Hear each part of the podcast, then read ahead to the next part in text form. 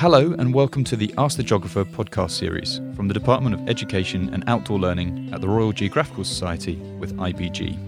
I'm Harry. In each podcast, I'll meet geographers from around the world to ask them about topical events, timely publications, and geographical research. This is podcast number two in a two part series on football and environmental sustainability. Elliot Arthur Warsop is a football fan and founder of Football for Future, an environmental sustainability non profit working at the heart of the beautiful game. The aim of the organisation is to engage with league and non league clubs to drive forward environmentally sustainable leadership and climate action. As the planet currently warms at a rate of 0.1 to 0.2 degrees per decade, sport, just like any other industry, needs to drastically reduce its carbon footprint. Football for Future undertakes environmental sustainability audits, runs crash course climate workshops, and helps football clubs decarbonise. Today, we'll be highlighting some of the work already underway in the English football leagues. Thanks for joining us today, Elliot. Thank you very much, Harry. Great to be here. Um, firstly, what do Football for Future do, and, and what's your background? I am indeed a, a geographer, part of the union, and uh, yeah, I, I um, studied a geography BA at the University of Nottingham from 2014 to 2017. And uh, I think it was a, a, beautiful, a particularly beautiful course because it really sort of married and allowed me to to undertake physical and human geography together. It was split, and and I think that's great because I don't think you can ever truly understand one without taking the other into account. You know, you'd walk into one lecture and you'd be learning about commodity fetishism in the global fast fashion industries, and then you go into the other and you'd be learning about how irregularities in the Earth's orbit around the sun, uh, you know, determine paleoclimates and and all this sort of stuff. And it was so incredibly varied uh, and inspiring, and it really got you understanding the world in in quite a unique way and, and understanding the, the interconnectivity of everything in particular, which I which I found particularly fascinating.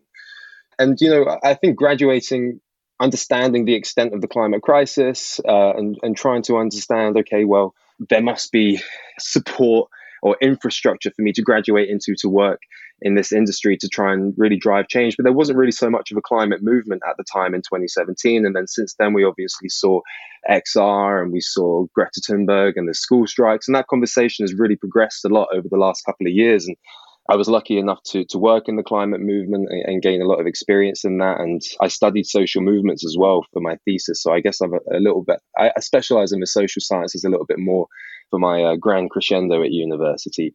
But um, yeah, I, I, I, was very interested in, in how we can grow the climate movement and make it more accessible, to make it more participatory, and, and to redefine it. And I think uh, I went back to, to do my master's at the uh, Institute of Development Studies in Sussex, studying power, participation, and social change. Still, still waving the geography flag, looking, yeah, once again in, into movement building and how to create change, rapid change processes in, in, pursuit of social justice, but but more importantly, climate justice, because of course, as we all know, that that, that is social justice.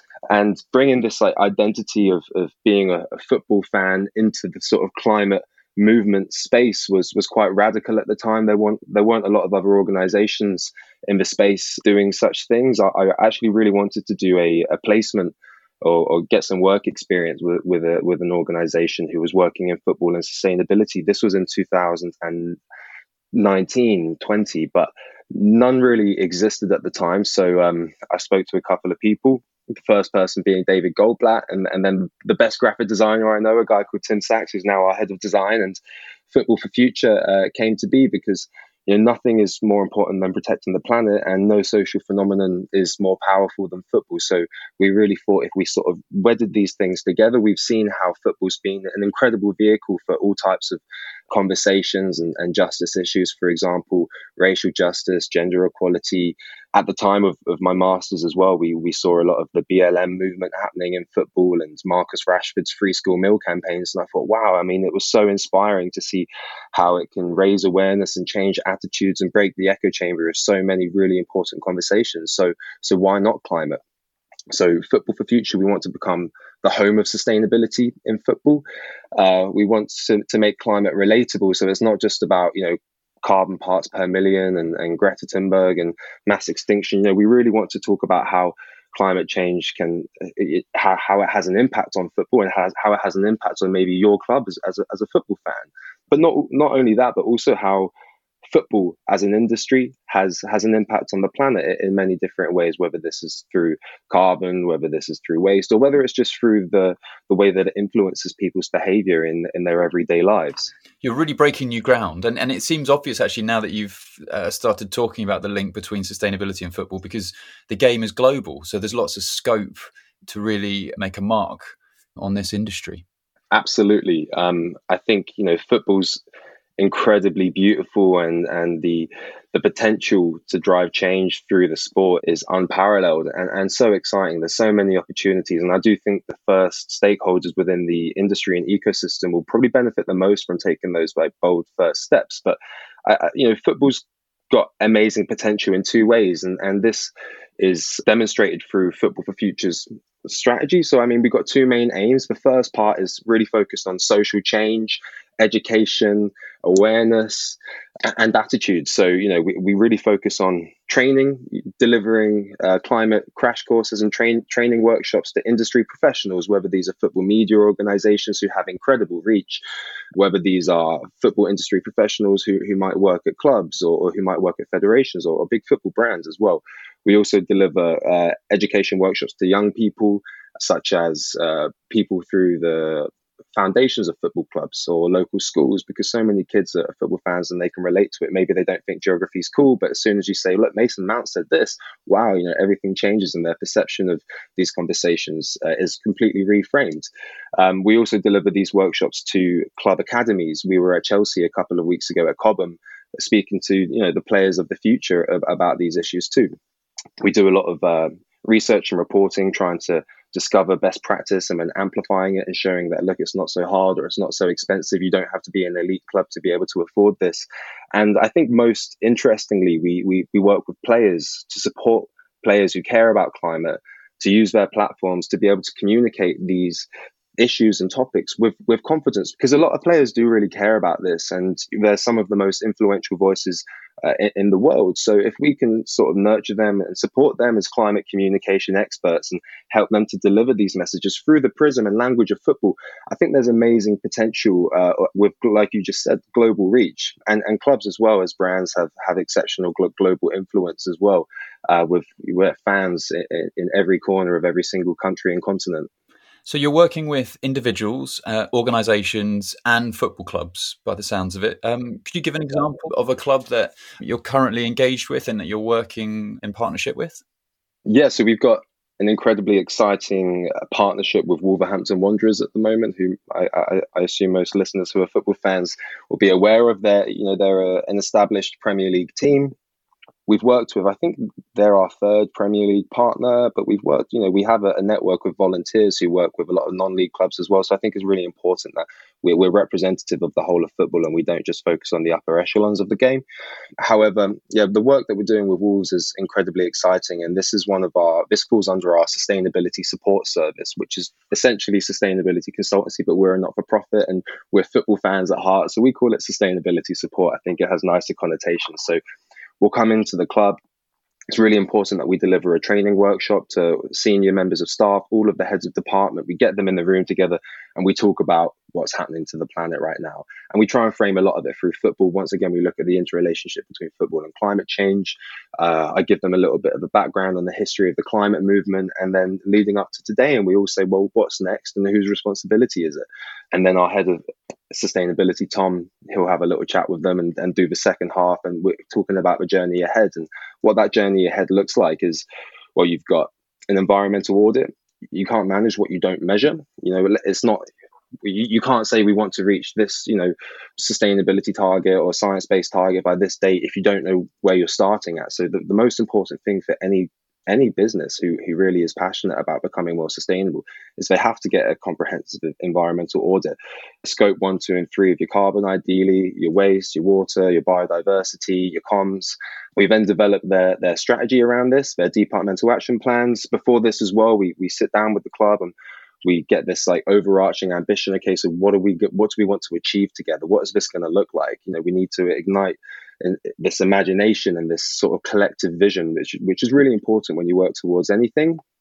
Um, and something else which is really unique that we do is we include the fans on this journey as well. We send out fan surveys Uh, we try to make everything as culturally relevant to this club because every club's different. It has different needs. It has different cultures. It, it exists within different sort of socioeconomic conditions. So we try to yeah include them and have their voices participating in the design of, of what this is going to look like what the names are going to be so that their identity belongs to them. And i think that's an incredibly important thing in football because we know it's not just business it is culture in it and the fans are such significant parts of clubs. Uh, we'll then support the club to be, launch this. Hopefully you know, with, with Wolves, we're going to be able to work with some really cool players or personalities who are associated with the club as well and we'll support them from a communications point of view but we want we want to empower them to use their platforms to be able to say look this is what we're doing. This is why we're doing it. And in an inspiring way you know you can talk about anything if you frame it the right way. So for them to be able to use their platform to tell their fans what's happening and, and for the city to move united uh, together towards this common goal of becoming more sustainable. And, and i think what else is really important is to demonstrate that environmental sustainability and economic sustainability and success on the pitch are not mutually exclusive, which is really important. And I think Forest Green Rovers are a great example of that as well. Is it difficult promoting cultural change when you when you apply this sustainability support in the clubs or with individuals um, or with different organisations, or does it come quite naturally? No, that's a great question because you know we're talking about the cultural capital of football and you know there's a lot of stereotypes associated with the game and people like to think football's quite backwards but to, to, to, be perfectly honest it hasn't felt like we're swimming against the current at all. A lot of our most significant projects and, and partnerships have actually come from organizations who've approached us and, and they've asked, asked us if we can help them and we sort of have to pinch ourselves and i'm like is this you know when we first started the organization we didn't even have many case studies and i was like these you know is this brand or is this club are they have they really reaching out to me? Wow that's amazing and then from there, I think, you know, you usually have a couple of people within an organization or a business, whether it's football or not, who champion this. But it's about trying to open up the conversation more or beyond that person because that's why we talk about cultural change. You'd struggle, and we've had cases where we've struggled delivering impact at a business or at a club when you just work with one person because it, the conversation gets siloed. Other people in the organization don't know why they're doing something.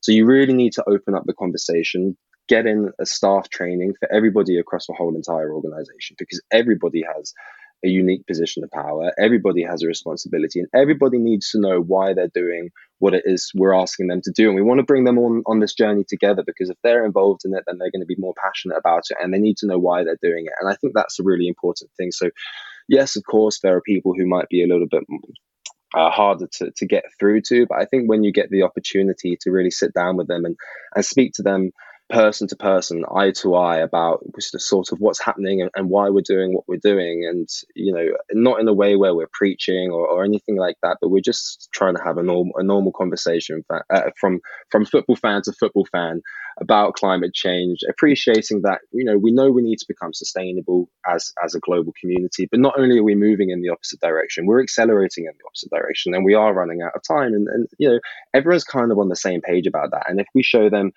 once again, it's about empowering them with the knowledge and the tools to show them how they can make a difference in their place of work.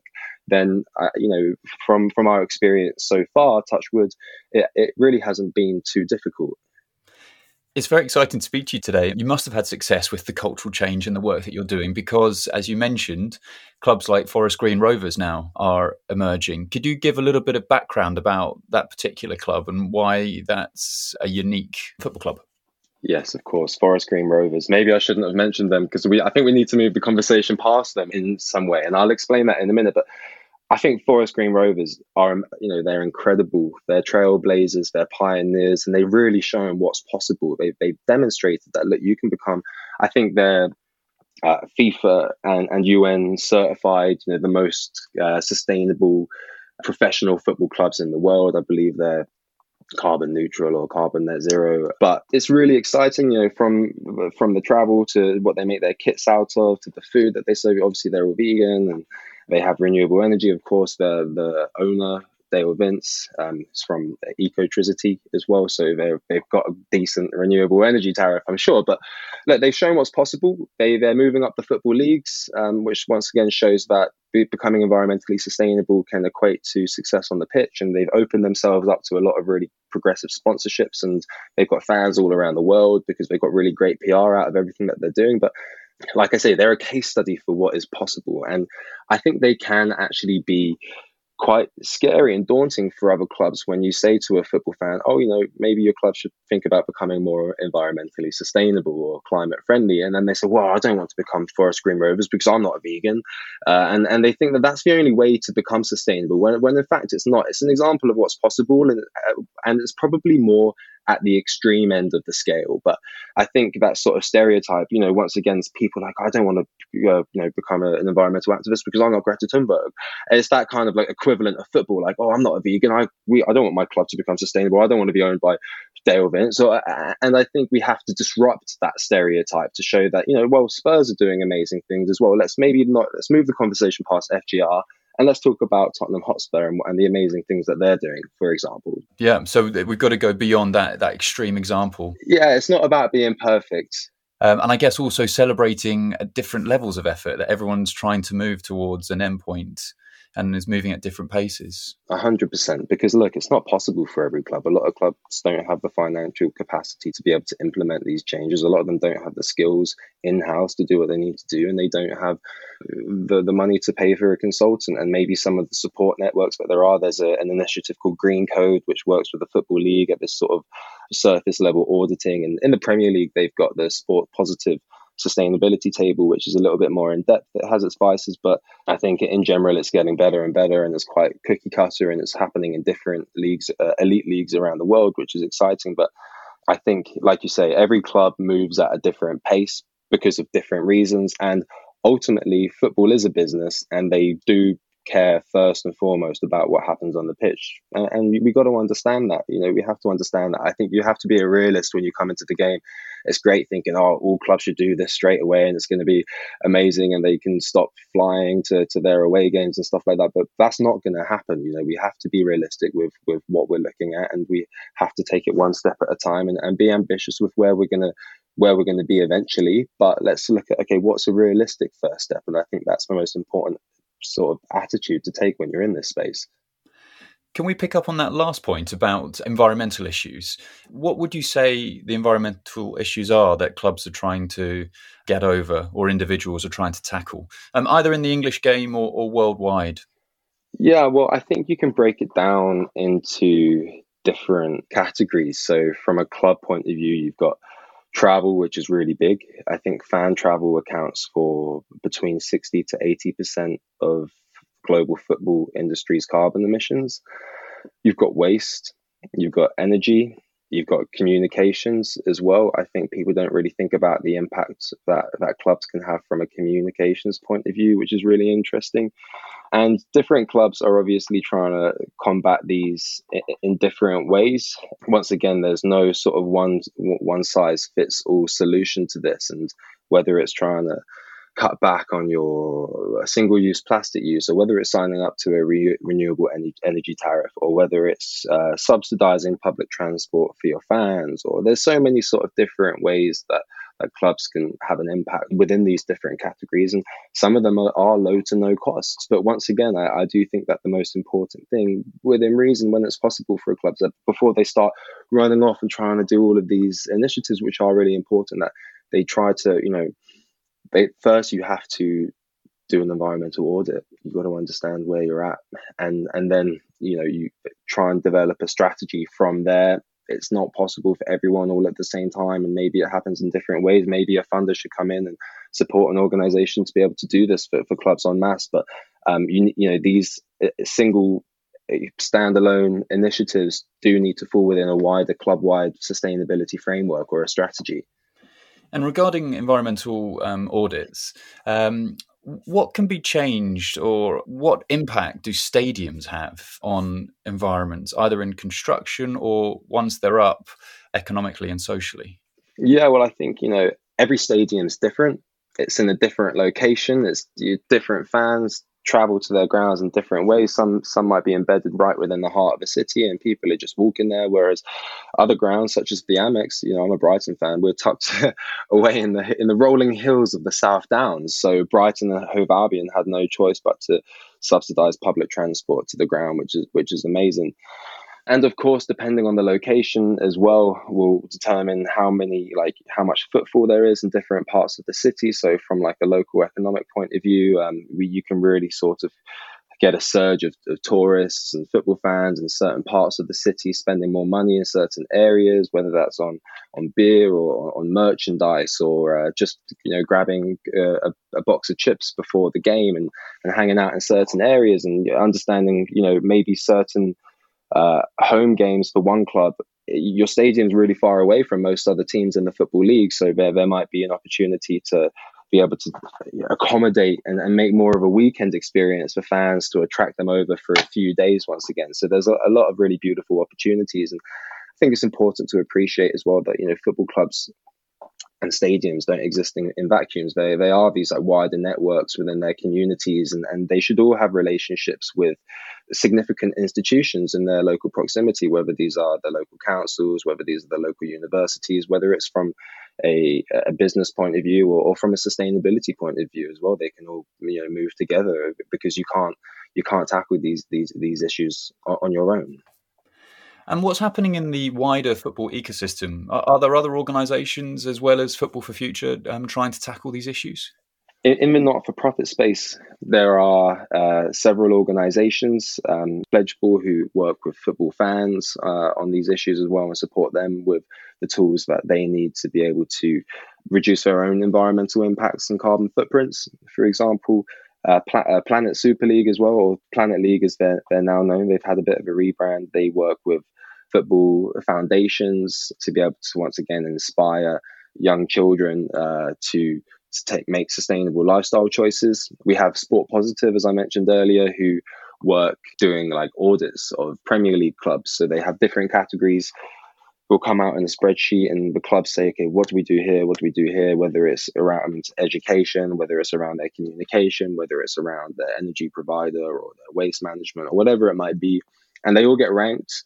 And I think the league table was released every January. And they're doing this as well now in the Bundesliga, in Germany, Ligue 1, in France, and I believe La Liga, or maybe that's underway.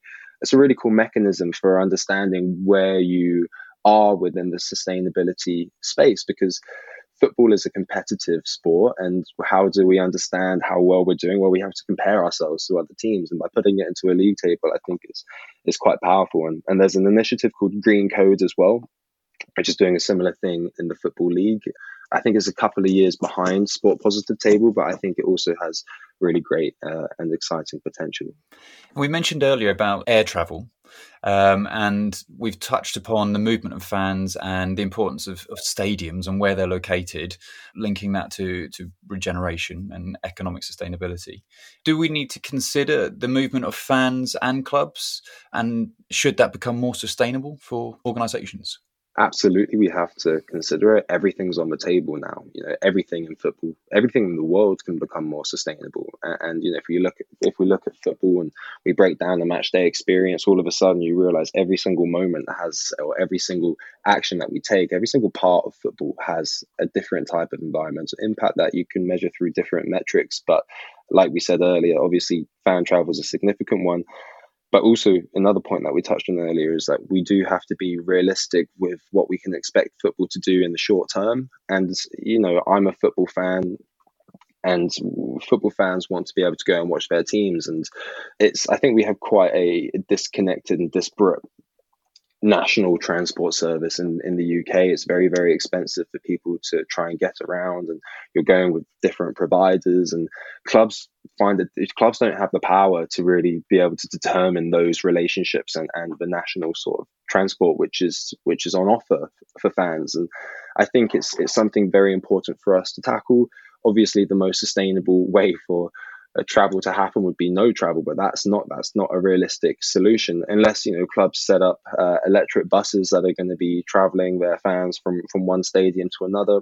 I don't think that's also realistic because fans have different needs. They're traveling from different places. They need to be leaving at different times or coming back at different times. Trains are the greatest. Trains are, are so much fun. They just really add something beautiful to the experience, but I don't think our, our national rail infrastructure is is it, I don't think it really accommodates for fans at the moment. And you know, it's something I'd like to look into in the future. To be perfectly honest, I've spoken to people about this before, but I think we should have be having a conversation around reducing the cost of public transport in the UK, especially with regards to trains. I mean, everybody knows you've heard these crazy stats about how it would be cheaper to commute to London from Madrid than it would be from, say, Manchester. Um, and that just doesn't make any sense. And well, I mean, this, I guess it comes down to government subsidies or something such as that. And we could make the this country a lot better and a lot more affordable for everyday people for the general public by subsidizing public transport um, this would do amazing things for football as well. It would really reduce the carbon footprint of the football industry, and at the same time, it would open up the country. It would do wonders to the to our national economy, with people being able to travel around with more freedom and visiting friends and family, and going out and taking domestic vacations. Um, so once again, I think it's a great example of how environmental sustainability and economic sustainability are not mutually exclusive and, and also from from a, a livelihood point of view as well i think it would have tremendous impacts um, finally, um, as a Brighton fan, what are the Seagulls doing at the moment in terms of sustainability? And what are your predictions for where you'll finish this season, please? Yeah, some interest. It's a very uh, emotionally loaded question. It is. Um, so, well, the, the, most amazing thing Brighton and Hove Albion have ever done, apart from getting promoted to the Premier League, was uh, earlier this year we launched a uh, short documentary called Play On in collaboration with Football for Future. Uh, so we did a, a documentary with, which focused on Tadcaster Albion, who are uh, Yorkshire-based non-league team, and how they've been flooded. I think it was seven times in the last five years, and then we focused on Brighton Hove Albion and Bruno, who was our captain, who got us promoted to the Premier League. He's a club legend. There's murals of him around the city. He featured in it, and you know he's talking about you know this is the Premier League. Uh, it's our responsibility to lead the way. And we took a little trip around the Amex and looked at some of the sustainable initiatives that the club is doing. And like I mentioned earlier, the the, the most significant initiative Brighton and Hove Albion are doing is probably subsidising public transport for fans.